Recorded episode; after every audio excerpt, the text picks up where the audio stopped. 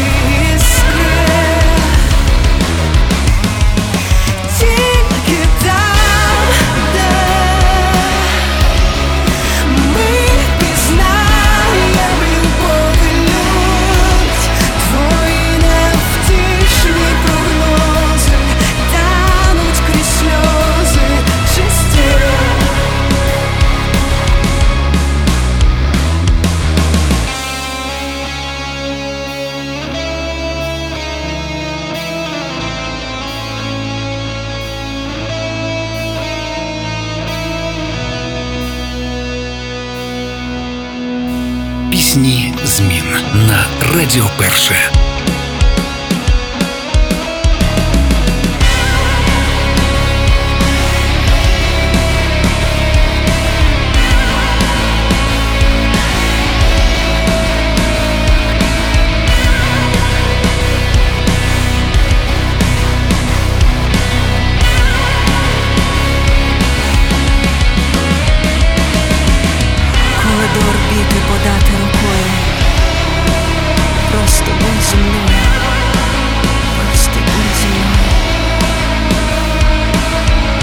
Заростає наш дім травою.